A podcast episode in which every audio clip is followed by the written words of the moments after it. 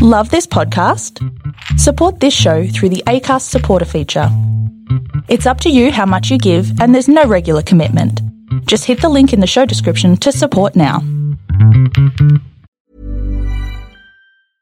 I'm Sandra, and I'm just the professional your small business was looking for. But you didn't hire me because you didn't use LinkedIn jobs. LinkedIn has professionals you can't find anywhere else, including those who aren't actively looking for a new job but might be open to the perfect role, like me. In a given month, over 70% of LinkedIn users don't visit other leading job sites. So if you're not looking on LinkedIn, you'll miss out on great candidates like Sandra. Start hiring professionals like a professional. Post your free job on linkedin.com/people today. Life is full of what ifs. Some awesome, like what if AI could fold your laundry? And some, well, less awesome, like what if you have unexpected medical costs? United Healthcare can help get you covered with Health Protector Guard fixed indemnity insurance plans. They supplement your primary plan to help you manage out of pocket costs. No deductibles, no enrollment periods, and especially no more what ifs. Visit UHOne.com to find the Health Protector Guard plan for you. This is a Lit Media podcast. You're listening to All the Shit I've Learned Abroad. I'm Andrea Gillis. And I'm Steph Page. We're two Canadian expats now living in Australia and the UK. Between the two of us, we've been through the wringer in our travels, experiencing missed flights, volcanic eruptions, and even a terrorist attack. It's not all that extreme though. We've also experienced heartwarming, life changing moments and met amazing people along the way. So kick back and listen to all the shit I've learned abroad. Welcome to another episode of All the Shit I've Learned Abroad. I'm Andrea. And I'm Steph. Hey, Steph. Steph. We have a super exciting episode this week. Yes, yes, we do. Before we get into it, we've got a Patreon shout out. Yes, we have a new Patreon donor. Thank you so much, Amy Richards. We really appreciate it, especially right now when shit is crazy. Extra appreciation to you, Amy. We're getting your package out in the mail this week. It's coming from Australia. Haven't checked. Hope you're in Australia. If not, you'll get it in two months. Thanks, Amy. And we just want to say a big thank you to all of our listeners. And we've been getting some really nice messages from a lot of you just saying that during this really weird isolation coronavirus thing going on that our podcast has helped keep some of you company. And you've listened Yes. back to some episodes about traveling while we can't travel right now. So we're really grateful for you guys all listening and we hope you keep listening and we hope that we can maybe take your mind off of what's going on for a little bit. Yes, and that's what this week's episode aims to do. We have talked in multiple podcast episodes now about the women from the Deviant Women podcast. yes. And this week in honor of International Women's Month, we've actually we've had a crossover. Yes. Podcast crossover. We've done a collab with the Deviant Women themselves. Alicia and Lauren, for those of you that don't know, yeah, Deviant Women, they're another podcast on Lit Media. Steph and I are massive fans Mm-hmm. of their show. So we wanted to do uh, an episode with them, and we finally did it this week. Deviant travel women. Yes. So women from history who've inspired us, badass women who were ahead of their time, really. Yeah, so each of us picked our travel heroine um, and a woman that inspired us that's related to traveling. And I'm I love this episode. I am hyped right now, which probably isn't the ideal time to be hyped to do anything because I can't. But I'm so hyped to want to do some cool shit. Yeah, after listening to these stories, and I'm sure for the ladies out there listening and the men as well, you'll be inspired by these women as well. So, shall we get into it? Here we go. Hey guys, Hi. Hi. this is a really exciting episode. Oh yeah, definitely. So we've got all four of us here. Uh, we got the deviant women and ourselves from all the shit I've learned abroad. Welcome, ladies. We've been wanting to do this for Thank a while now. Yes. We have, yeah. Been talking about it for ages. So it's good to finally be doing this through the magic of the uh, of the multiple phone call internet business. We are all rapidly becoming experts in, uh, you know, this this in the last couple of weeks. Yeah, This is as worldwide as it gets, really.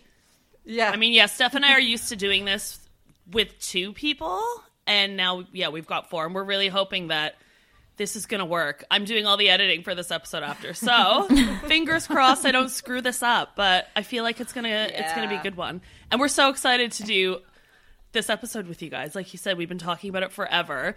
And Steph and I were actually really nervous though about doing this episode with you guys because your podcast is so amazing, and you guys put so much research and like effort and time into it. And and I I think we were saying before, like Steph and I feel like we just come on and chat shit for like half an hour. Um, but yeah, Well, there is there is a reason why we only have an episode once every two weeks instead of every week like you guys. Steph and I just have a lot of shit to chat. So, um, but yeah, this is gonna be a fun episode. Yeah, Yes. absolutely. And of course, we're super excited um, because, you know, we're super excited to, to join you guys because for Lauren and I, we are such travel nuts. We love travel. We love traveling. We love chatting endlessly about our own travels. And so many of the women we talk about um, also are travelers. So we're very excited to be, you know, joining you guys to talk about one of our absolute favorite topics of all topics. Yeah. Yeah. Yeah. I, I constantly just have entire conversations in my head with myself when I'm listening to your podcast because every topic you talk about, I have like, like, oh yeah, I've got a story about that that I wish I could share. So it's really oh. fun to actually get to talk to you guys about this stuff. Oh, fun. Well, we're so excited. And so, what we've done for this episode then, we've all essentially, I guess we've picked our travel heroines. Is that what we're going to, is that what we're calling it? Um, Yes. So, we've Yeah. each picked one that we're going to talk through and I guess, yeah, go through why we think they're really cool and badass and what makes them a deviant woman. Um, Yes. Yeah. So, who's kicking it off? Who was going first? Well, I thought that I might start. Okay. And um, one of the reasons that I thought I would start is because this was a tough one for me because I. I feel like I've actually got uh, two women who are just, you know, absolute peak inspiration for me. And um, Lauren and I have actually done, uh, in back in season one, we've done an episode on both of these women before. So um, I'm going to try and be as sort of brief and succinct as I can be about the one that I've chosen today, uh, because for those who are listening out there who haven't listened to those episodes, they can feel free to go back to Deviant Women season one and listen to our full episode on Isabelle Eberhardt, who's the woman I'm going to talk about today. And then we also have another full episode on Uschi Obermaier, who is my other travel heroine, but who unfortunately I, I can't talk about today. I can't talk about them both. You can't talk about them can't all. No, that's right. Um, but actually, it's really funny because um, in preparation for this, I went back and listened to the episode we did on Isabelle Eberhardt, and it's really funny, Lauren, listening to our first season episode. That was episode two. It was Like, our episode second two. episode ever. We were Yeah. babies. We had no idea what we were doing. We, s- I mean, Steph and I still don't. but it was it's so funny listening to like how anyway so i think basically what i'm doing is i'm just trying to put a little caveat in for those listeners who do go back and listen to those early episodes we've come a long way since then i'd like to say Yeah. And and I guess this is the chance for you to like amend anything or like right any wrongs. I don't know if you feel like you made any wrongs in the episode. It's just like it's your chance at like go round two. Yeah well actually i don't think i did to be honest i, I feel like i It was all I feel like factually my- correct and yeah, I feel like my research was was pretty solid. Um, so yeah, so Isabelle Eberhardt is um, obviously a traveler, um, hence why I've picked her for today's episode. And the reason I picked her is because years and years and years ago, when I was in my early 20s and I was about to head off and do my very first travel abroad on my own, um, I went to like a travel expo. And I um, sat in on a uh, like a, a little talk by this woman who was basically, essentially, she was giving a talk about solo female travel and you know, which is exactly what I needed to hear, you know, um, all the things that you need to think about as uh, a woman going out into the world to travel on your own. Um, There's just a few of those. a few of those things that you have to think about. and I am, I am endlessly like shocked when I talk to male friends who travel and just like the ease with which they do shit that I have to think about so hard before I can do those things. Like, anyway, but that's that's a whole nother tangent to go down. Um, and at the end of this talk, there was sort of these little, you know, um, information sheets that were being handed out. And on one of these information sheets about, you know, about traveling on your own as a woman, there was a quote. And this quote was from um, this woman who I'd never heard of called Isabelle Eberhardt. And it was a, a, really inspirational quote, basically about this idea that, you know, when you travel, true travel depends on solitude. It depends on going out into mm. the world on your own, on your own terms, relying on yourself and no one else. And she, she talks about this idea of the vagabond and how the vagabond is the only true free traveler because the vagabond has nothing but the horizon ahead of them. and I was just, I was really captivated by this idea uh, and really captivated by by the words. So I looked into her further and I discovered that she was, as I said, indeed a traveller, and she was born in Geneva in 1877. So she was this solo female traveller back in the 1800s, which of course um, you know, as we know, was a difficult thing to be at the time. Mm-hmm. And um, she was European, and usually European women um, only travelled with an escort, uh, a family member. Um, you know, they, they wouldn't head off into the world on their own. Far too difficult, far too dangerous, uh, far too um, not respectable, basically. So she was the illegitimate daughter of a former Russian Orthodox priest who had become basically um, an, an anarchist and a part Russian, part German Jewish mother. Oh. Now, they uh, eloped together to Geneva, and um, Isabelle's father sort of brought her up um, alongside her brothers to dress as a boy in order for her to go out into the streets of Geneva and to be able to um, interact in society, in society and do the same things her brothers could do in order to give her this freedom. And so, dressing as a man is, I think, um, a theme that we'll, we might come back to in another one of our stories today. Possibly. Maybe. Possibly.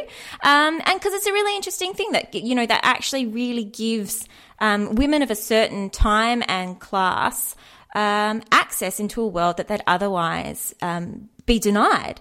So for much of, much of her sort of short adult life, because she did die quite tragically young, um, she went traveling around North Africa, where she converted to Islam, and she basically became a nomad traveling across the Sahara.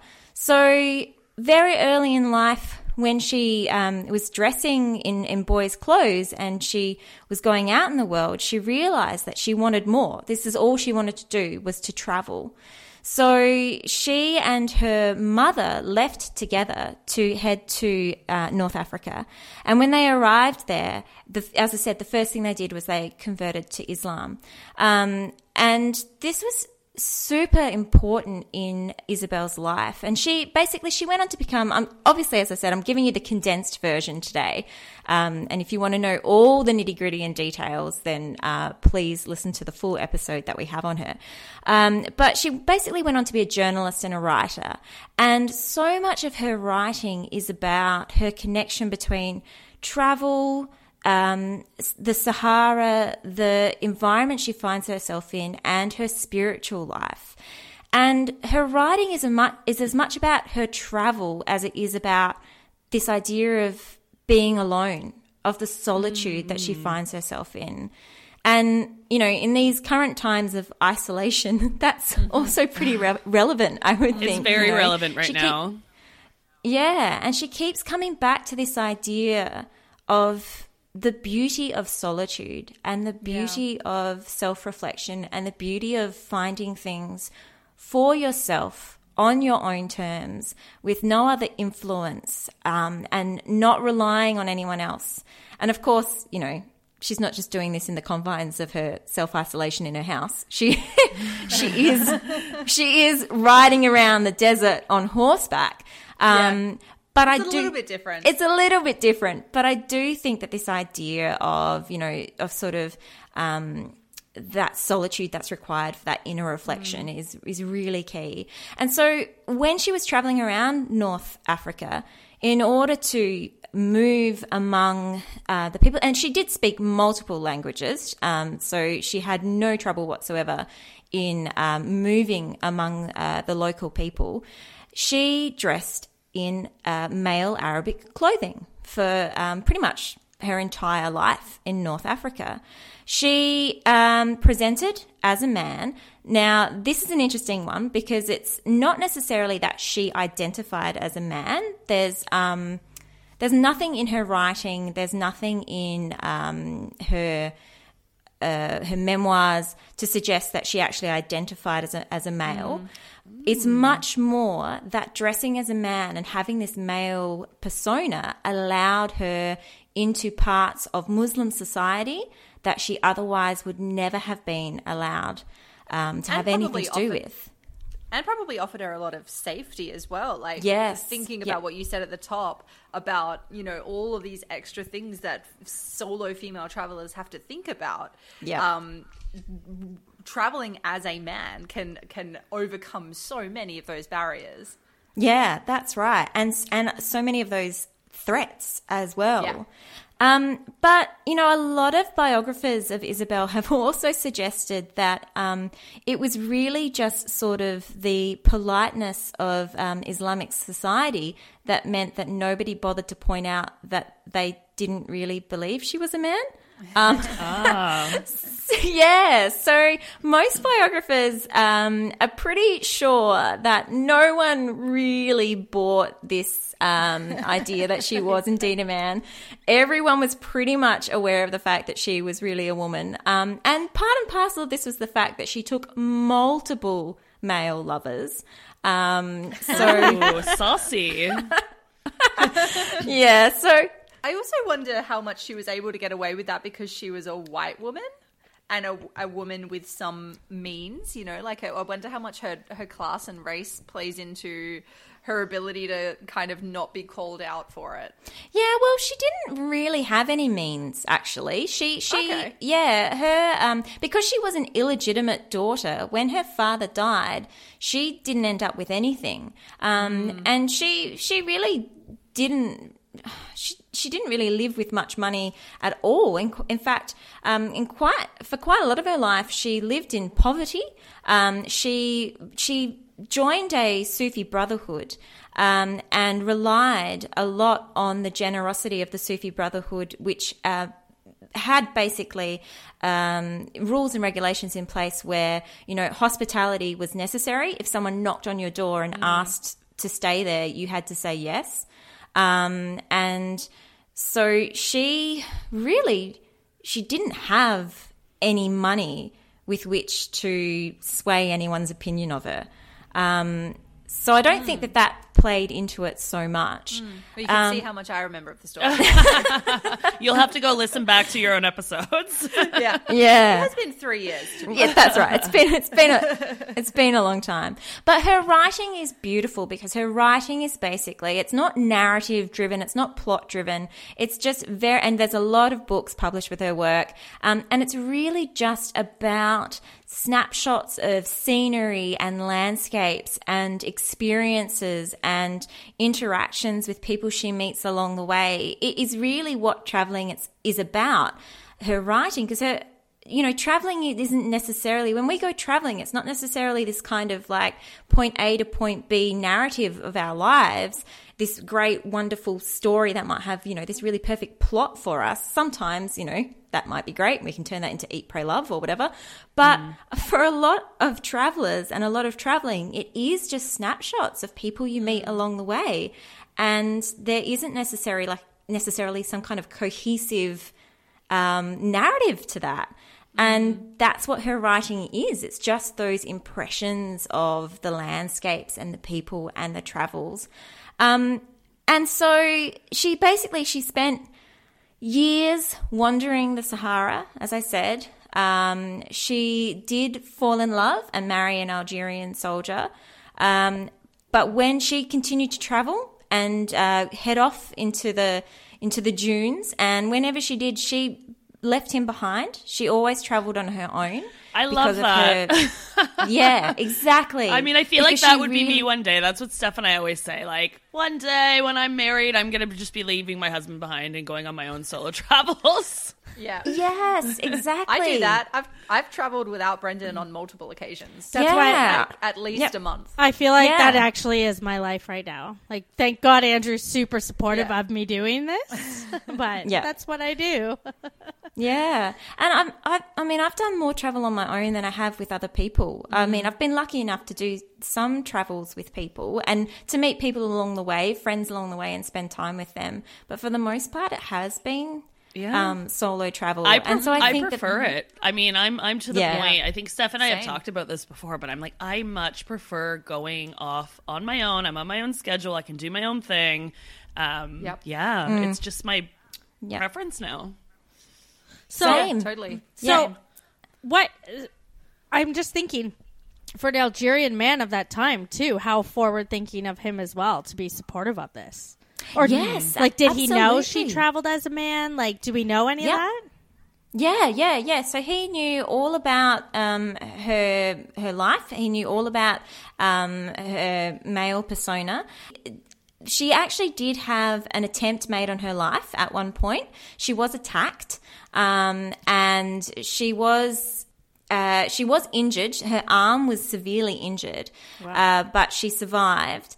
And she, when she appeared in court, her husband sort of was saying to her, you know, you should really appear in court um, dressed as a woman in order to, you know, get the, the, the court on side and to feel sorry for you and, you know, play up the woman card, Right. quote unquote, wom- quote unquote woman card.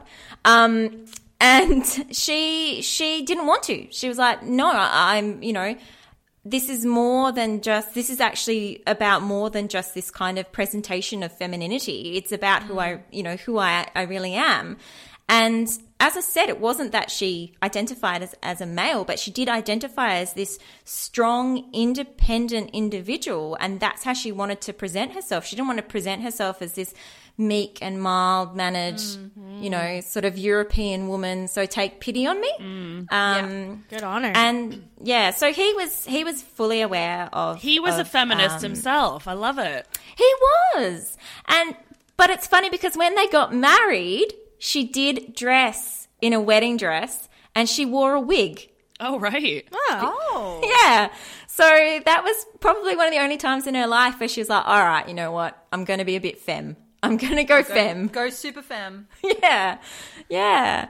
Um, but he, but of course, you know, sadly, all these stories have to end sadly, don't they? Um, and she is part of our 27 club.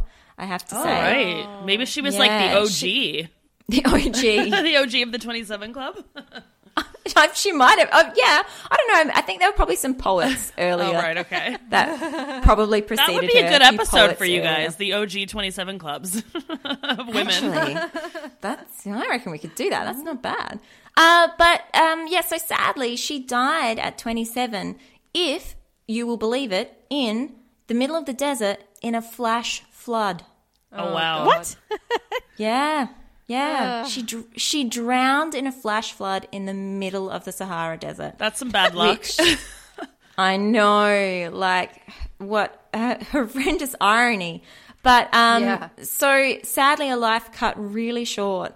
But she had she left behind so much writing, um, and I fully recommend it um, for anyone who's interested in that sort of you know those impressions of landscapes and places and people and what life was like traveling around North Africa in the late 1800s. Because I mean, who doesn't? Who the hell doesn't want to know about that? I mean, That's- I think it's I What a do. world! We talk about solo travel even now in 2020 for women, and it's still some people are kind of like, you know, I remember going to Morocco on my own about nine years Mm. ago, and people kind of looked at me going, "You're going to go to Morocco by yourself as a woman?" So I can only imagine, Mm. Yeah. if people are still kind of thinking that's a weird a weird concept back then in the late 1800s for her to be doing it. Yeah, yeah. She's she's such an inspiration to me. I, I think she's absolutely fabulous and I think more people should know her name and more people should read her work. I love it. And yeah. There's lots more I could say about her, but you know, we we can't just talk about Isabelle. Oh, I'm definitely I'm going to re-listen to that episode. yeah, but do do forgive our um our early forays. We've all progressed, don't worry. Who who's going to share next? Yeah, now we've got to follow on from that, right? I feel like the woman I chose, there's a lot of similarities um, to the previous one. And I feel like this is the whole idea of dressing like a man and being an independent woman. I think we're all going to have very similar kind of stories with, with the women that we There's already quite a few things. So I was like, hmm, that's a point I'm going to pick up on later when I tell my story. Yeah, exactly. but um all right, so the woman I've chosen is Aloha Wanderwell. Have you guys heard of her before? I no, I hadn't until you mentioned her. But what an amazing name! Yeah. So good. She was an author, she was a filmmaker, a pilot, but she was most well known as an explorer. She was the first woman to drive around the world in a car. Um, and at the time, cool. yeah, very cool. And at the time, she was considered the world's most traveled woman. So she was kind of like the Amelia Earhart of cars, if you will. Yeah, cool. So this was Cool. in the early 1920s. So her story, in a nutshell, in 1922, she met a man named Walter Wanderwell. Now, coincidence they have the same name? No. Um, he actually, Aloha Wanderwell was her stage name. So she was given that name by Walter. Um, so he hired Aloha um, for this round the world expedition that he was going on. And he needed someone to come on and be sort of the secretary, uh, a filmmaker. and he put out this ad in the newspaper and he said he was looking for a woman who had brains, beauty, and breeches. So, you know, like the slacks that men would wear. So, kind of pointing out, you know, saying like someone that can keep up with the boys. And Yeah. so Aloha saw this and she applied for the role. And the main reason she got hired was because she was fluent in English, French, Spanish, Italian. She could also speak Russian and Chinese and Japanese. Um, Oh my god. Wow. not as fluent, but she she could get by. So she could speak all these languages. Wow. She also had experience in uh, filmmaking. So they were going to film this whole expedition and and and make this sort of documentary, if you will, when it was done. So he hired her very quickly. Um, and soon after they left on the expedition, he actually decided. So Walter was going to be the face of this, but he thought, actually, I've got this gorgeous, intelligent, she was like a six foot tall blonde beauty. And he was like, I'm going to make her the face of this expedition. So he did. So the journey itself that they went on, it lasted seven years. They went from 1922 to 1929. They did it all in a Ford Model T car. So this was like one of the first cars that was like affordable to quote unquote sort of regular common people at the time. Oh my god. Um, I also I can't imagine that that would have very good suspension or Right. like steering. it, it was definitely there was definitely some grueling uh, drives for them. yeah. A hard yeah, one. along the journey. And it was partially sponsored by Ford, so hence the car. But most of the funding that they had over the seven years was made by Aloha making these personal appearances in the different countries that she visited. So she would show films of their travels um, and just do speaking engagements. And people loved her. Like this expedition was being followed by everyone around the world. Um, so that's how they funded it for the seven years. And by the end of the expedition in 1929, she had traveled to 80 different countries. So that spanned across Europe, the Middle East, India, Japan, China, uh, what was known as the Soviet Union at the time, Cuba, and Africa. So 80 countries in a car. So here's why I think she is a deviant woman and why she's so badass. So in the 20s, this was all happening in the 1920s. So this was a time where women's rights were just starting to be recognized. So they were able to vote.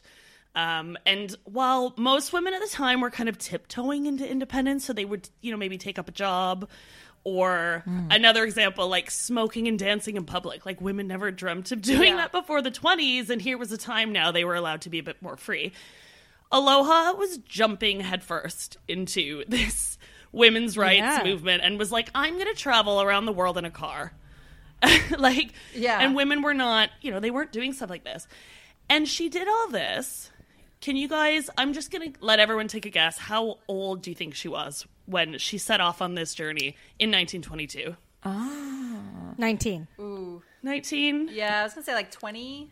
Well, I I've watched. I actually watched a couple of videos of um of her when you mentioned her. When you said the name, I was like, "Who's this?" And I found some videos of her online, and she doesn't look all that old in the videos. Like, No. she looks like she's probably in her twenties. Okay, good guess. When she left in 1922, when she started this, she was 16. 16 years old. So when I read that, Oh dear. I was thinking back to when I was 16. I'm like, what was I doing at 16? and I mean, oh I was definitely just an angsty teenager, like drinking in the parking lot with my friends. Steph, me and you were together doing exactly that. That was literally me and you were in Brantford drinking in parks. Yeah. Yeah, we we were not doing cool shit like that. And so by the time they finished this journey, she was only 23 and she had traveled to 80 different countries. I had I don't think I had left Canada at 23. I had not been anywhere. Yeah.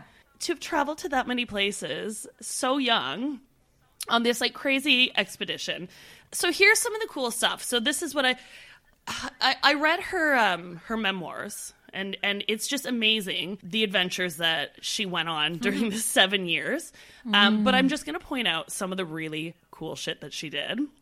So okay, when they started the expedition, she they were in France, um, and she obviously had there was a bit of a team. So there was Walter, he was again the the head honcho on this. Um, but she got into an argument with him and she decided to quit the expedition like very soon after it started. So she haste, yeah, she haste. I mean, imagine she's 16, right? Like she was probably an angsty teenager as well, and she didn't get her way and stomped her foot and was like, "I quit." Um, Yeah, I hate you. yeah, exactly. You're not my real dad. Yeah. Um, Problematic. But soon, yeah, soon after, she saw that they were going to India, and she was like, "Oh, damn it! I shouldn't have quit. I need to get back on onto this uh, this trip with them." So she got back in touch with Walter and was like, "I'm really sorry. Can I come back on?" He was like, "That's fine."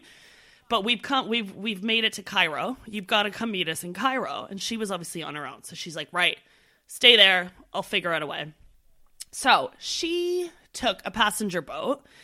Now, well, she went to get a ticket and she could only afford a fourth class ticket, which at the time they didn't allow women to travel on their own on fourth class because mm. fourth class tickets were basically like men in the army, right? Like they were the only ones buying these cheap tickets.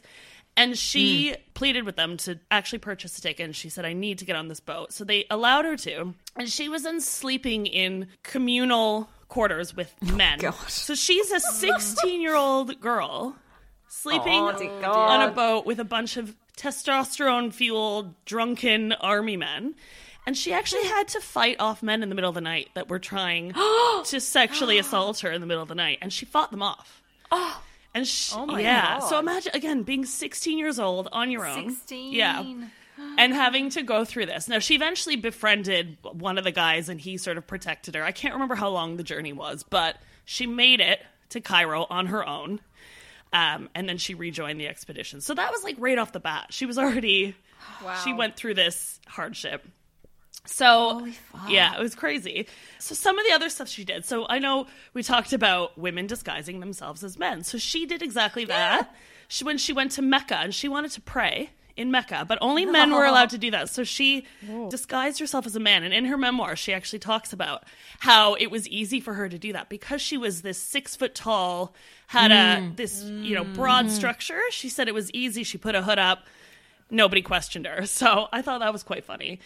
Um, some of the long distance drives they did, she said, were absolutely grueling. So China and India were great examples. And at the time, they had fuel shortages. So what they had to do, Oh my God. and I know we talked about, you know, keeping the car, they had to keep it going.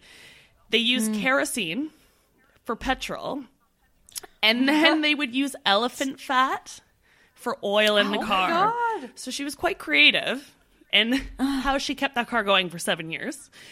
Um, Wow. Yeah. And could you imagine how shit those roads would have been? I know. Right? and like, what happens when you just like take a wrong turn and you need to stop in a small town to ask for direction? Well- like, well, there's so many. Well, she's all right right so because she speaks things. like she speaks like twenty languages, so she's Yeah, okay. She's probably okay, but I'm still just like, oh, like, where do you stop for a snack? You know, like with those good road trip goodies. You know? Lauren always thinking, where do you stop for an avocado? Yeah. That's what Lauren's Yeah. thinking.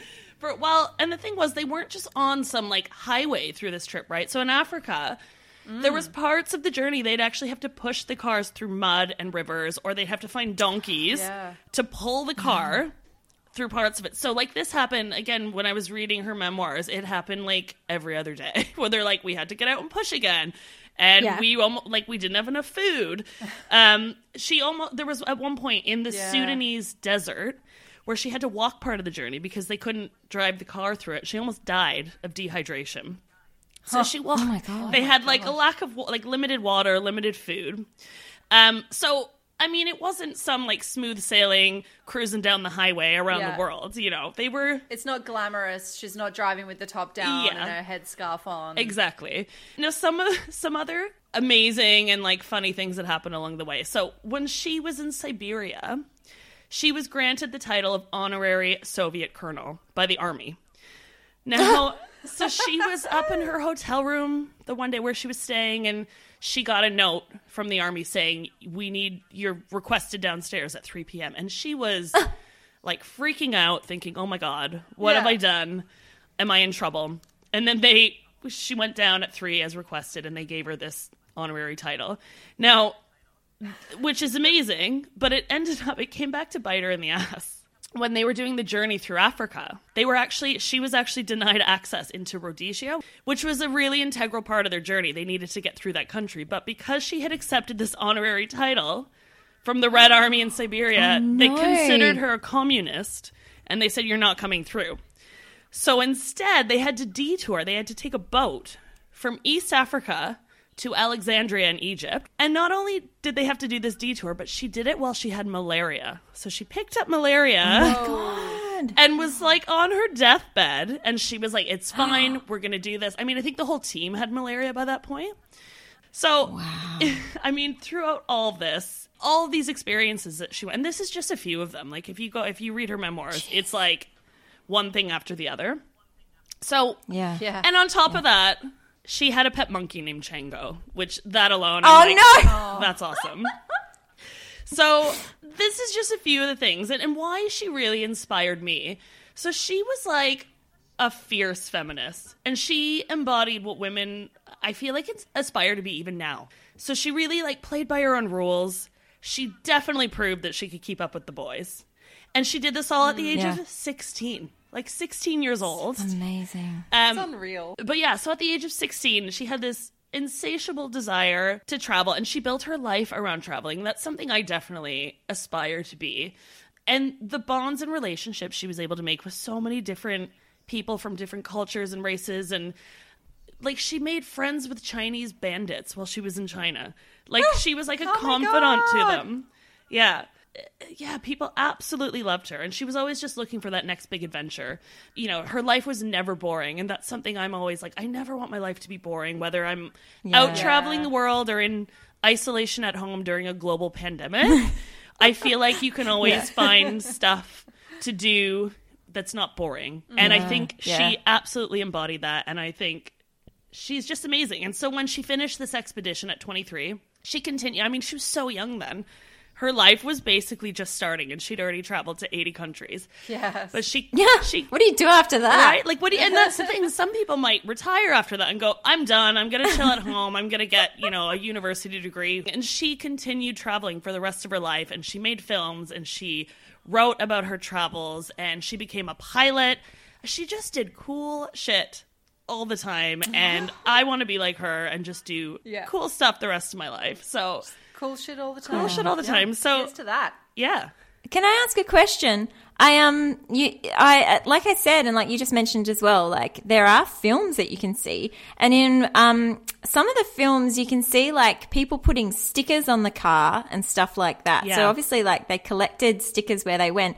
Do you know do you know what happened to the car? Is the car somewhere? Does Oh. it still exist? Is it in a museum or That something? is such a good question, and I don't know. I, I would imagine probably. I would hope so, because that's such a mm. massive piece of history, right? I'm surprised that it didn't break down into a million pieces that are scattered across the globe. Mm. Like, well, maybe it did. Maybe it did, and Maybe it got did. trashed. It could be. Yeah, that's a good question. I'll have to look it up after. Yeah, you'd hope it'd be in a museum or something because what a like what an amazing sort of account of all those places at such a specific period of history. Yeah. Like how amazing. Yeah, they've got to have the car somewhere. And so yeah, if you if you guys want to learn more, I suggest reading her memoirs. So it's it's called Aloha Wanderwell: Call to Adventure, and it's absolutely fascinating for someone to be uh, the writing from you know she did this in the 20s right so she visited so many places that don't even exist anymore so even still i had to sort of look up i'm like what is this country and uh so it's just yeah she's absolutely fascinating that's who i picked Well done. That was brilliant. yeah, that's amazing. Mm-hmm. The road trip thing is something that I feel so drawn to. Like, I'm a big road road trip fan, and like the idea. But that's incredible. Seven years. My God, that is a lot. I, I was really proud of myself driving five months through all the U.S. states, and now I'm like, that is very unimpressive. Yeah, and I thought of you, Steph, when I did this. I'm one. still impressed. I'm still very Yeah, impressed very with that. impressive. Yeah, Steph, you love a road trip, so I was thinking, I'm like, mm-hmm. I wonder if Steph could drive for seven years. I mean, think then though they I didn't could. they didn't have a radio in the car. There was no tunes going, like, Yeah. so she's just cruising with. Just a hundred bottles beer on the wall on repeat. My soul, my soul is like most filled when I'm on the road, like open road, just going Yeah. somewhere I've never been. And you, as you were Yeah. just talking, I was like, I want to be this woman. Right? Yes. Totally. Oh, I love it. I have a, a um a like I follow in like van life Instagram pages Yes, and Reddit same. pages because that's mm. just my dream is to to have a van and just go out into the world and and live and just be on the road all the time. Maybe one day. One day, one day. Who's next? Is it my turn? I think so, yeah. Well, I was going to say I feel like I'm very much following the theme here, but of course, I don't think that that's perhaps surprising given that this is an episode all about like our female travel heroes. So, like, they tend to be very like intrepid uh, women who like strike out on their own. That's kind of a given. Um, but the my figure today is um, she's a little bit more contemporary than the ones we've had so far. Um, it's Robyn Davidson. Um, I don't know if you guys know Robyn Davidson. She's sort of famous in Australia for uh, her memoir tracks, um, and she's sort of known as the Camel Lady. Okay. I've never heard of her before, but, that sounds like a no. but Never heard I'm. I want to learn all about the camel lady. Yeah, yeah. So that that seems a little bit like I came across her story for the first time when I was in undergrad and I was taking a travel writing course, which I took when I was like 19 and like hadn't really traveled anywhere yet, which now to me feels like such a waste. I'm like, oh, I would love to do that course again because I would just get so much more out of it. But anyway, so I encountered her mem- memoir then because we studied it and I just connected with her so much more than any other of the like travel writers that we studied who were mostly men to be fair. Um and robyn davidson is i mean she's a feminist badass. Basically she walked 2,700 kilometers across Australia with her dog, whose name is Diggity. Oh. I know, 2,700 kilometers. That's insane. across the desert. I did three kilometers yesterday Yes. on my half an hour where I was allowed out of the house and I was tired. I was gonna say I do ten, and I'm like, I am a badass. Oh god, you beat Yeah. me by seven, Steph. and she's she inspires me i think again i think the theme of like solo female travelers has come up a couple of times and while i i look i have never trekked across the desert on my own and i don't uh, necessarily aspire to trek across the, devil, de- the desert on my own, but I do really love things like hiking on my own. I recently, well, not recently anymore, it was two years ago now, I um, was in California on my own, and I, I this is where I sort of became obsessed with van life because I had this tiny little van by myself, and I just drove up the coast um, for a few weeks, and every day I went on these different treks, um, different hikes, and I was camping, and it was just amazing to spend those few weeks completely by myself, um, walking every day, and um, so walking in like the redwoods versus trekking across the Australian desert are two extremely different things. But I feel like there's a real, it's that sense of solitude that you were talking about earlier, Alicia, that I think hmm. is that really strong connection here, and the hmm. and being brave enough to kind of go off into these spaces which we are told as women are really really dangerous like the desert is not somewhere that women are really supposed to go on their own the forest is somewhere that women are not really supposed to go on their own which is you know in my case what i wanted to do um, i should say my other big inspo for my trip was um, like cheryl strayed Yeah. who wrote Wild, which is a little bit closer to to what I was doing. Not that I hiked the PCT, but you know, one day.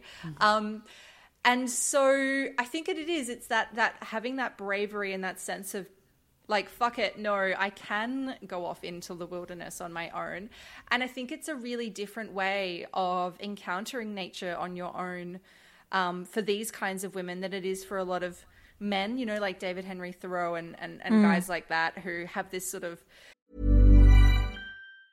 When you're ready to pop the question, the last thing you want to do is second guess the ring. At Bluenile.com, you can design a one of a kind ring with the ease and convenience of shopping online. Choose your diamond and setting. When you find the one, you'll get it delivered right to your door. Go to Bluenile.com and use promo code LISTEN to get $50 off your purchase of $500 or more. That's code LISTEN at Bluenile.com for $50 off your purchase. Bluenile.com code LISTEN. Even when we're on a budget, we still deserve nice things. Quince is a place to scoop up stunning high-end goods for 50 to 80% less than similar brands.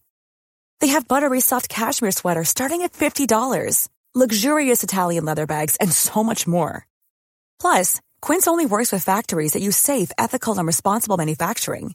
Get the high-end goods you'll love without the high price tag with Quince. Go to quince.com slash style for free shipping and 365-day returns. Hey, it's Ryan Reynolds, and I'm here with Keith, co star of my upcoming film, If, only in theaters, May 17th. Do you want to tell people the big news? All right, I'll do it. Sign up now and you'll get unlimited for $15 a month in six months of Paramount Plus Essential Plan on us. Mintmobile.com slash switch. Upfront payment of $45 equivalent to $15 per month. Unlimited over 40 gigabytes per month. Face lower speeds. Videos at 480p. Active Mint customers by 531.24 get six months of Paramount Plus Essential Plan. Auto renews after six months. Offer ends May 31st, 2024. Separate Paramount Plus registration required. Terms and conditions apply if rated PG. This very masculine idea of being in nature as, as a kind of way of like conquering nature or being Yeah. um, a dominant force within nature or proving that you can, you know, have that mastery. Like you can overcome, yeah, overcome nature. Those are like the guys that Yeah. like drink their urine in, in the wild, right? right, exactly. Like Bear Grylls, they're like, mm, "Watch me sleep in a bear." Grr. Um, whereas for Robyn Davidson, it's really completely about being subsumed into nature by being connected to nature as closely as she possibly can, and about sort of dis. And I guess the other thing, sorry, I kind of maybe I'll talk about this a little bit more at the end, but. I think we often have this idea of wanting to travel to find ourselves, right? Like that's such a big a big thing when we talk about travel and solo travel. And I, I think it's it's a really important thing and I've definitely learned enormous amounts about myself from traveling. I've formed so much of my identity through traveling. I think I'm my best self when I'm traveling.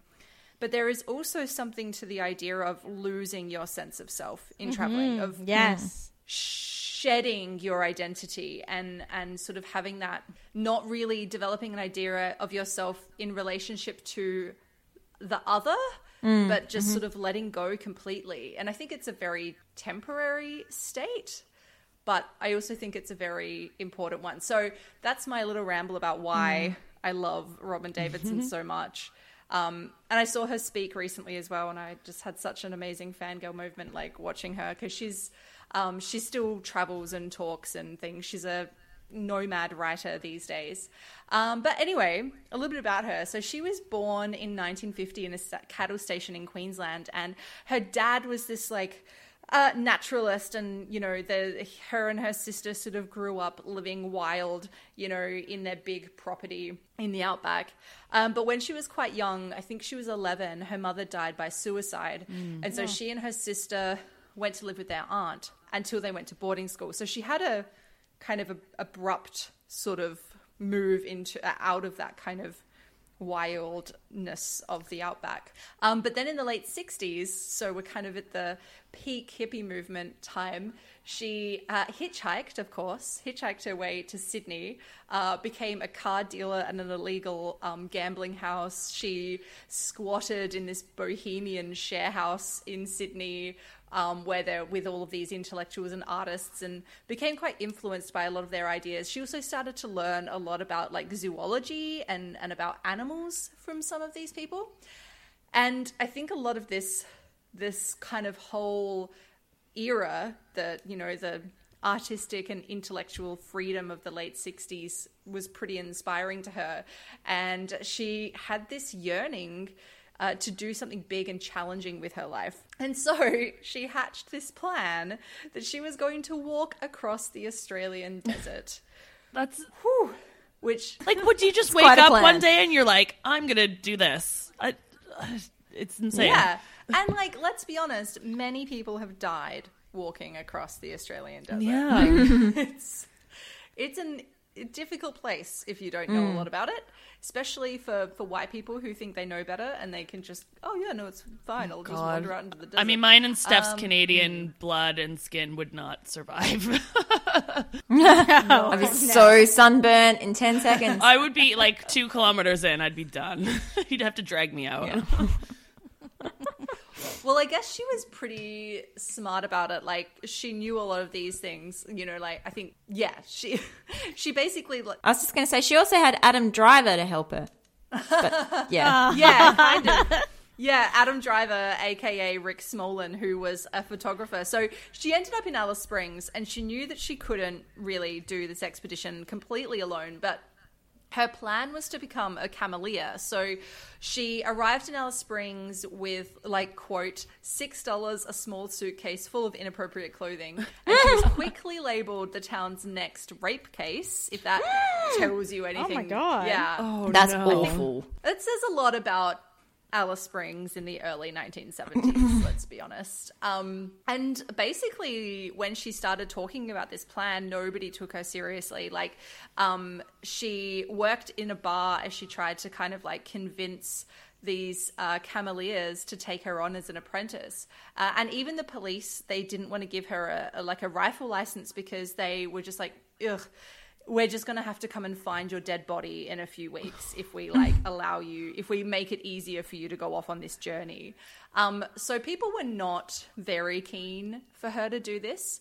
Um, she did eventually persuade an afghani cameleer to take her on as an apprentice but he was a total dick to her. Like he made her life really difficult and he totally exploited her and ripped her off after months of her working for him for free he refused to give her the camels that he'd promised her as payment. So she kind of had to just start all over again. Oh, God. So she didn't have any money.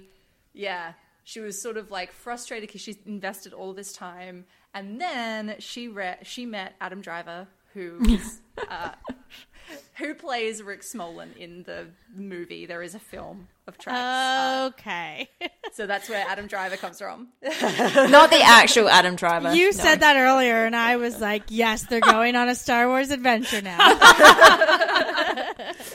um, now, Rick, uh, he worked for National Geographic. He was a photographer. Um, and he was pretty, I guess, taken by this young woman who was like, I'm going to walk across the desert. Uh, and I think she knew that she kind of needed him as well. Like, so she very reluctantly, very reluctantly, um, agreed to let him help her. And together they pitched this as a story to National Geographic so that they so that National Geographic would fund the trip. So it worked out for her, but she absolutely hated this. One of the really ironic things about Davidson being one of my travel writing heroes is that she never wanted to be a writer. She did not want to document the trip at all. Uh, and she still doesn't consider herself a writer, despite the fact that she has several books and essays about travel and nomad life. She'd be like nowadays, like people that don't have Instagram or social media. Yes. Oh my god, yes. I'll put my hands up. Like I post everything. I'm like, look at this, look at this, and I mean, I find people really weird if they don't have Facebook or Instagram. I'm like, how Yeah. could you not post that? She would like hate it. She would like stomp on your phone if you if you found her in the desert and you were like, "Oh my god, let's like post a photo together." She would take your phone off you and throw it. What filter should so we use on get it again. this? Love it. Um, so she set off on her trip with four camels uh, and her dog Diggity. Um, and she did travel alone for the majority of the trip, but Rick came out three times to photograph sections of the trip. So um, he was sort of in and out a little bit. And she did, again, really hate this, even though the two kind of eventually struck up uh, this really cute friendship. And then they did also become lovers for a little while. I guess she was out in the Oh. desert on her own for a really long time. Uh, and must have missed human company because they totally hooked up. Um, but she was also guided by a pitch and Pitjantjatjara man called Mr. Eddie Burke. Um, and he took her through a lot of lands that she wasn't allowed as a um, as a solo woman to tra- and a white woman to travel by herself. So she was also guided, um, yeah, guided properly. And I think that's a really important part of this story as well because I think that's what uh, something that not a lot of people really realize about the outback is that these lands are sacred lands a lot of them Yeah. and Mhm. that you do have to travel through them in very particular ways and you have Mm. to honor the kind of way that you need are supposed to travel through them so um, she was kind of i guess aw- probably more aware of that in the 1970s than a lot of her contemporaries would have been Mm. um, and like I said, her journey was totally about like absorbing herself into the land. She just wanted to disappear into it, and that's I think one of the reasons why she found like Rick to be a bit of a pest. Um, and so she would she write, writes about things like just walking while her period blood drips down her leg, and you know she Oh. kind of tried to lift herself of this Western sense of time and, and structure. So yeah, and I think like I said, what makes her really special to me is this way that she traveled as a woman in a in I think what we might call and I, I use this word with quotation marks around it in like a particularly feminine way. And I mean that in opposition to like kind of traditional Western um, patriarchal kind of ways of wanting to conquer nature. But it is about just wanting to be in it, you Mm. know? Um, and fully experience it, not like you said, even if she didn't want to write about it, she didn't feel the need to yeah. put it out there. And things like when Rick would take photos of her and he would think that she was like so beautiful and he'd he'd captured her amazingly and then he'd show her the photos expecting that she would be like flattered and apparently this is a quote that she said I'm not some goddamn model out here. So she was just sort of just like just fucking let me walk. I just wanted I love her. I want to be friends with her. yeah. She's very cool. And so she did successfully complete the trip. Like she had a few kind of very big um challenges and barriers. I don't want to give any spoilers because I think it's really worth reading tracks, um, her memoir. Um, a few kind of particularly very heartbreaking moments along her trip. Um, but she did make it she got to the west coast uh, and after the trip she ended up moving to london where she wrote the book uh, she when she was in london she ended up living with doris lessing and she had an Yes. affair with salman rushdie So good. Oh. yeah she was hanging out with some high class people Oh, bloody hell. she then went on to travel uh, travel with and document nomadic people in India and Tibet.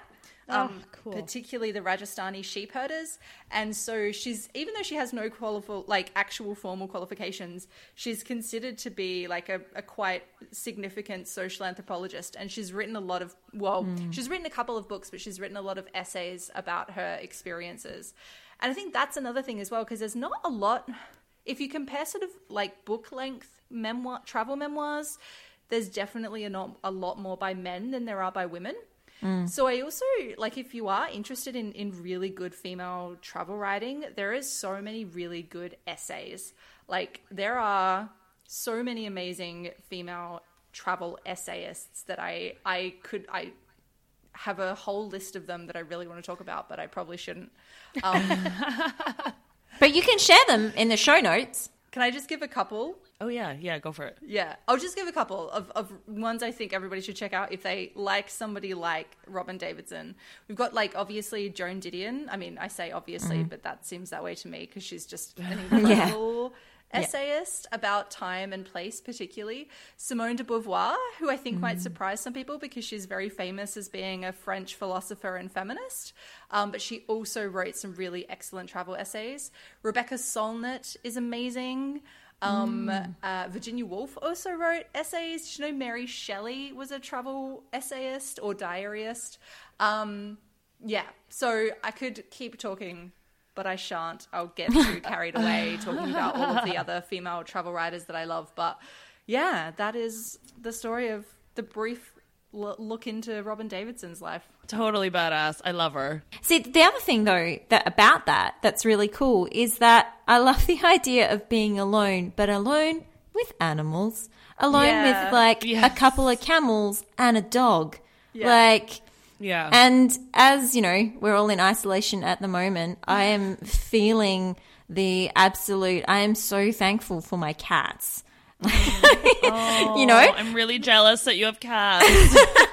So I feel like I feel like yes, you know, she's she travels, but she's also got these animals with her that are also like another part of that um environment that she's Yeah. in as well, which is an, a really interesting part of her travel journey that's different obviously to a lot of the other figures that we've looked at. Yeah, she obviously preferred the company of animals to men. Which I probably do as well, to be honest. Yeah, same. So I'm going to jump in, and my woman, I, I think we'll see some commonalities with your woman and some differences as well. So I actually picked um, Jean Barret. So she was from France, and I loved your French accent there, Steph. that was my entire French education up to grade eight right there. um, so she was a woman who, at the time, was considered a woman with very limited merits. Um, France was sending out its first ship, its scientific expedition around the world. It was going to be, it was supposed to be kind of an expedition to boast about France's uh, scientific endeavors and how they were leading the world on that front. And she wanted to be on that ship, and she had absolutely no merits to get on that ship. uh, the top issue of concern, and this is going back. We're talking the 1700s here. So this is yeah, we're going way Oh, back. I seriously just assumed that you were talking like in the 80s. no, no, no. Like, I was just like, oh yeah, scientific expedition. Okay, cool. 1983, maybe. Okay. no. So she was born in 1740. We're going way Whoa. back here. Yeah. Oh God! So she paved the way for all of our women that we just she talked about. did. She is a But maybe she's the OG. She is the OG, and you know what? Uh, You'll see throughout her life, she encountered some OG men too, who were at the forefront of being cool with women doing shit. Um, so obviously, one of the top concerns for her to get on this expedition was the fact that she was a woman. Uh, there was actually a royal ordinance at the time that forbid women from even boarding Navy ships. So not only could she not go on the expedition, she wasn't even allowed on the ship to do anything. And it would have also, I imagine, been considered just generally kind of bad luck to have her on the ship. I would assume. Like, sailors are pretty superstitious, and back then it was like women on ships are a no no. Yeah, and well, and add Yeah. on to that, she was also the daughter of laborers. She was basically a French peasant. She had Mm. no formal education. She couldn't read or write. She she literally did not stand a chance to take part on this journey. But Yeah, that's she, crazy. How the fuck did she get on that? Sorry if I'm sorry. about yeah. that. How the hell did she get on that ship? so the thing is, so the I know ship where this hired- is going. I think. Yes, the ship hired the ship hired Oh, a of course I do. naturalist. they hired a naturalist for the trip. That was this man called Philibert Commerson, and he and Jean were intimately familiar, shall we say. Hmm? so, Hey. and the thing about Jean is that the reality is her not her knowledge of fauna was considered essentially unsurpassed. She grew up in nature. She grew up learning about everything. So she just had that homegrown knowledge. Mm. She knew more than anyone. And while he was the naturalist on board, it's actually very commonly accepted that she taught him much of what he knew. Wow. Yeah, of course she did. But Yeah. like women's knowledge of that kind of stuff, that's not real because that's like learned through like domestic education. Exactly. Mm. So he and her concocted a plan together, actually, to get her on the ship. And shockingly, step one of this plan was for her to bind her chest down, to wrap it and wrap it and wrap it until she had no more chest. Um, Did they have duct tape back then? Is that what they used? uh, I think it was very specifically. They even said I don't remember what it was, but they said the type of garment she was binding. It was like, um, and obviously she wore men's clothing. And what happened was on the morning the ship departed, anyone who was going to be an assistant, kind of tons of people could just show up, and they were picking people. So her and Commerson actually pretended they didn't know each other, and she showed up as a man who was familiar with botany, and they he essentially picked her as if they didn't know each other. so they had this whole facade, but there was the whole plan for him to get her on board, and it worked. Tricky. Job. Mm-hmm. So the p- plan worked. The ship's captain was this man named Bougainville. I'm probably saying that wrong. Bougainville. Andrea, help me out here. Your French is better than mine. Uh, I'd have to see how it's spelled, but Bougainville. Anyway, so it was him, the ship's captain, and another 214 men on the ship with Jean Barrette. It was a 111 foot cargo vessel, and she just went by her father's name, which was Jean. So not too far off. Hmm. So they go on, they're traveling around the world, they're collecting specimens, they're doing all these things. Shockingly, some of the men on the ship weren't entirely dumb. So there were some whis- not all of them. uh, most of them were, by the sounds of it, just some weren't. And there were whispers about her. So, what bothered them a little bit of time is the fact that Commerson was given a captain's cabin to himself. And with Oh, her. yeah. With her as his assistant, they roomed together so she could actually change and use the bathroom and do all those kind of things in privacy. Mm-hmm. Whereas if they'd been in any of the other rooms, it mm-hmm. probably would have been game up from the get go. Oh Yeah. yeah. because they're all they do everything together. There's no privacy on a ship. Yeah, Yes. you just got to you got to just mm. piss in a corner, and that's going to give you away pretty quick. Yeah.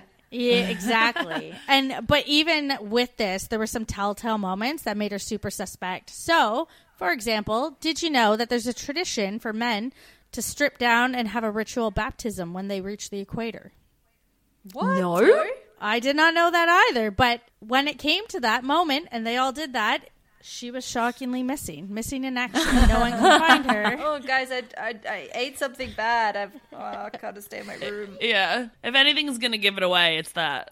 yeah.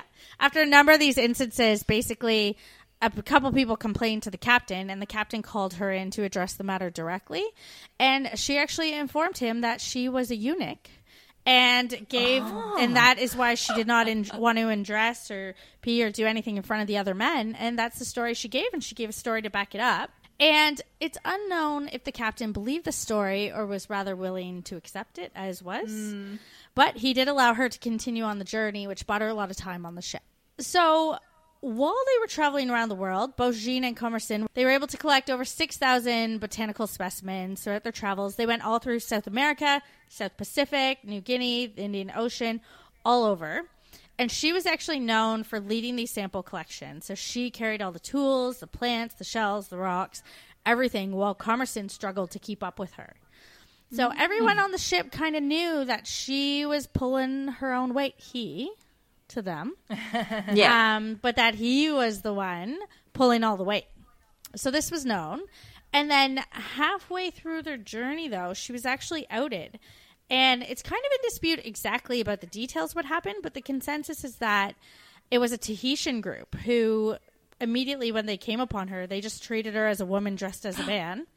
Oh. and not even not even in a negative kind of way, because apparently this was commonly accepted practice back then. That's interesting from a cultural perspective. Like, if you come from a culture where having a woman dressed as a man is just like totally normal and nobody makes a big deal out of it versus a culture like a repressive European culture where like Mhm. oh my god no very strict gender rules Yeah. we don't do that nonsense like I yeah I I imagine that you're much more willing to just be like oh no yeah that's totally a chick dressed as a dude that's fine Yeah, See no biggie. we don't even think twice about it. Yeah, and there's parallels there back to Isabelle as well. Like Mm-hmm. that's a really interesting parallel to draw. Like those different cultural reactions to Mm. being like, yeah, it's a woman dressed as a man. That's yeah.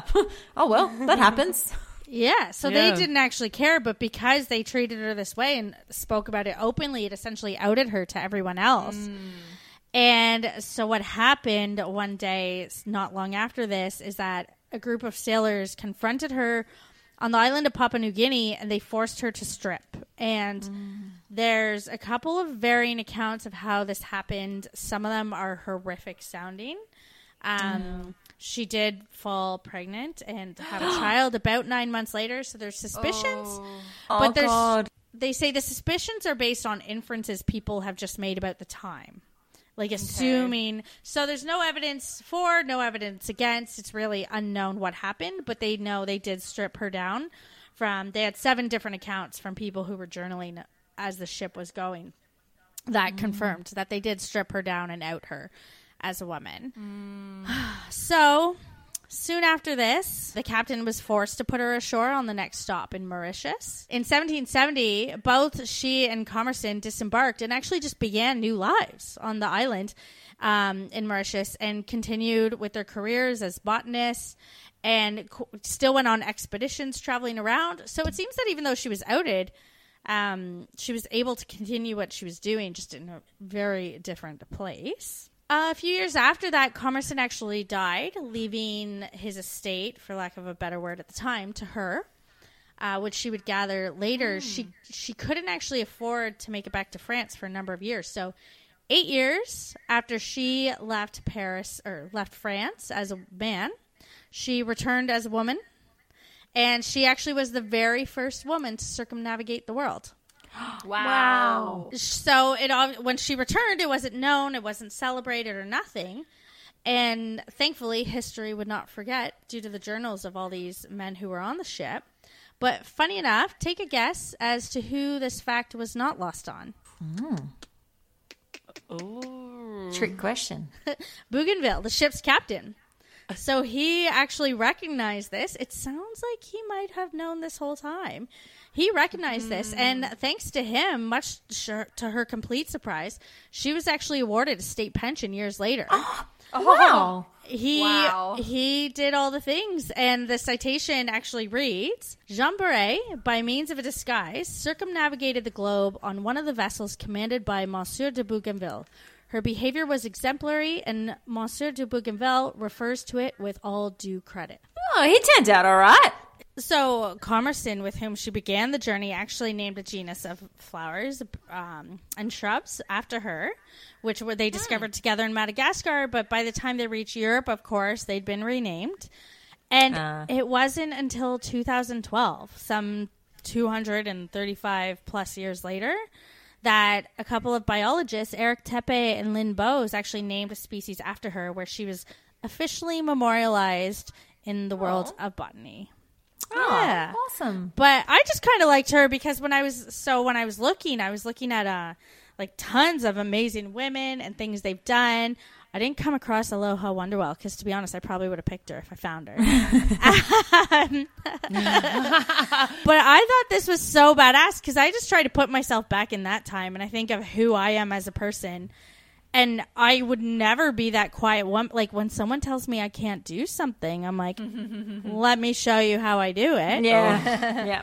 And that's what she did. She had all the cards stacked against her, and she was like, I am going to make this happen one way or another. And she did. Yeah, I think that's Yeah. incredible. The fact that, that she came from nothing, that she was literally a peasant woman who managed to do this. Mhm. Like, I think so many of the women that we talk about on our podcast who've managed to have kind of similar adventures, they tend to be women from an educated background. And even if they're maybe like Isabelle Eberhardt, uh, uh, you know illegitimate and otherwise don't have the access to the same means. I guess they still have that kind of like social capital that uh, you know an education that allows them to sort of be a little bit more um, free or have a little bit more agency in the world. But as a peasant, that's incredible that she managed to get that all Yeah. all happening. Yeah, she had all the cards stacked against her. Yeah. Um, can I just say, when you were talking about like getting things named after them, is the captain the Captain Bougainville? Is that where we get Bougainvillea from? Like, oh, I don't know.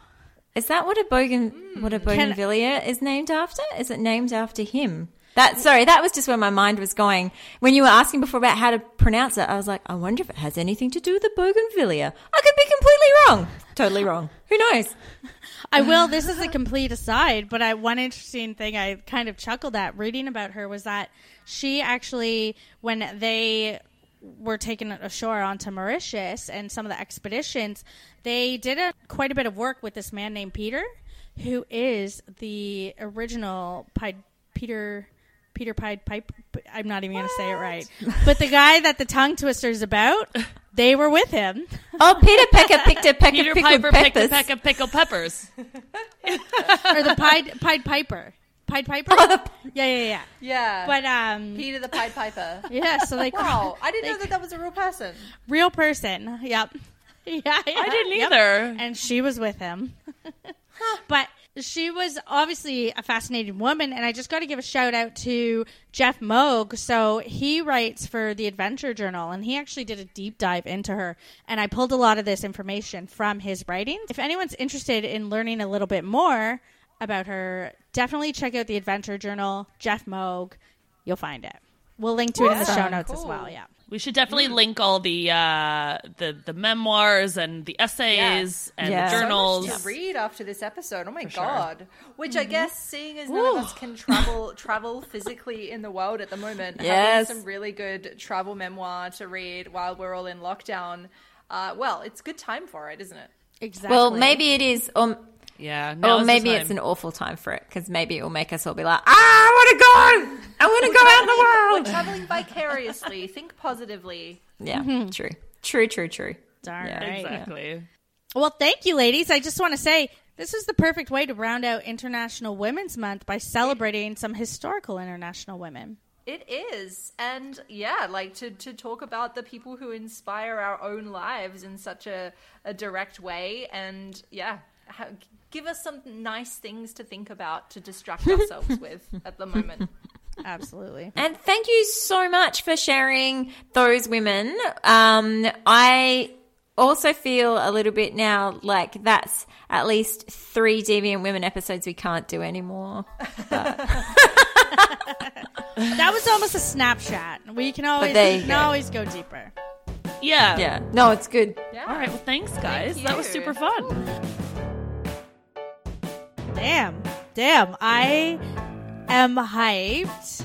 I am going to drive a car all around Australia, park it in the Australian outback, and walk through the damn desert home. Yes. That is my new life. plan. You're gonna tick off all the boxes of and like do a mashup of all the women that we just learned about and do a big tr- once we can travel again. Yeah. That's the trip we're planning. I mean, I think being in a car is self isolating, so maybe I will start. Yes. You do love a road trip. Oh, I love that episode. I'm so happy that we finally got to do it. And as we said before, if you guys haven't listened to Deviant Women yet, do so. Their episodes are amazing and they put so much time and effort into their episodes that Love the women of this episode. Love the women of Deviant Women. And Andrea, I love you. Oh, I love you, Steph. Happy International Women's Month to you. You too. All the Shit I've Learned Abroad is a travel podcast focused on anything and everything related to travel. You can listen to us on multiple platforms from iTunes to Google Play Music and more. And with that, please, if you have a chance, give us a five star review on iTunes or whatever platform you listen on. That drives us up the charts and really, really helps us out. Want to support us on Patreon? Find us over at Shit I've Learned Abroad Pod. Donations start as low as just $1. Also, if you could follow us on Twitter and Instagram at Shit Abroad Pod and Facebook by searching all the shit I've learned abroad. Thanks so much for listening.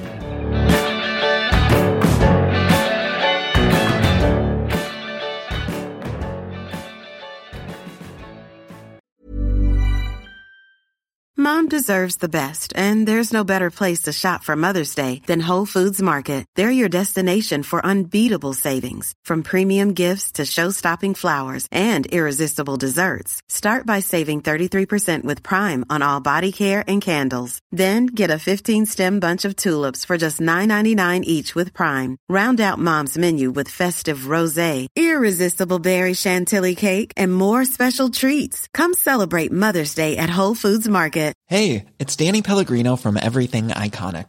Ready to upgrade your style game without blowing your budget? Check out Quince. They've got all the good stuff, shirts and polos, activewear, and fine leather goods, all at 50 to 80% less than other high-end brands. And the best part? They're all about safe, ethical, and responsible manufacturing. Get that luxury vibe without the luxury price tag. Hit up quince.com slash upgrade for free shipping and 365 day returns on your next order. That's quince.com slash upgrade.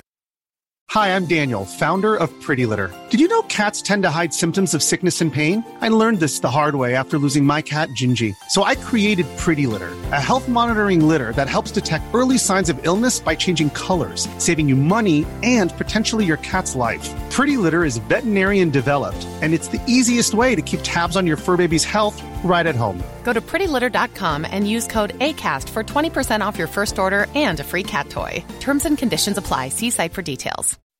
When you make decisions for your company, you look for the no brainers. If you have a lot of mailing to do, stamps.com is the ultimate no brainer. Use the stamps.com mobile app to mail everything you need to keep your business running with up to 89% off USPS and UPS. Make the same no-brainer decision as over 1 million other businesses with stamps.com. Use code program for a special offer. That's stamps.com, code program.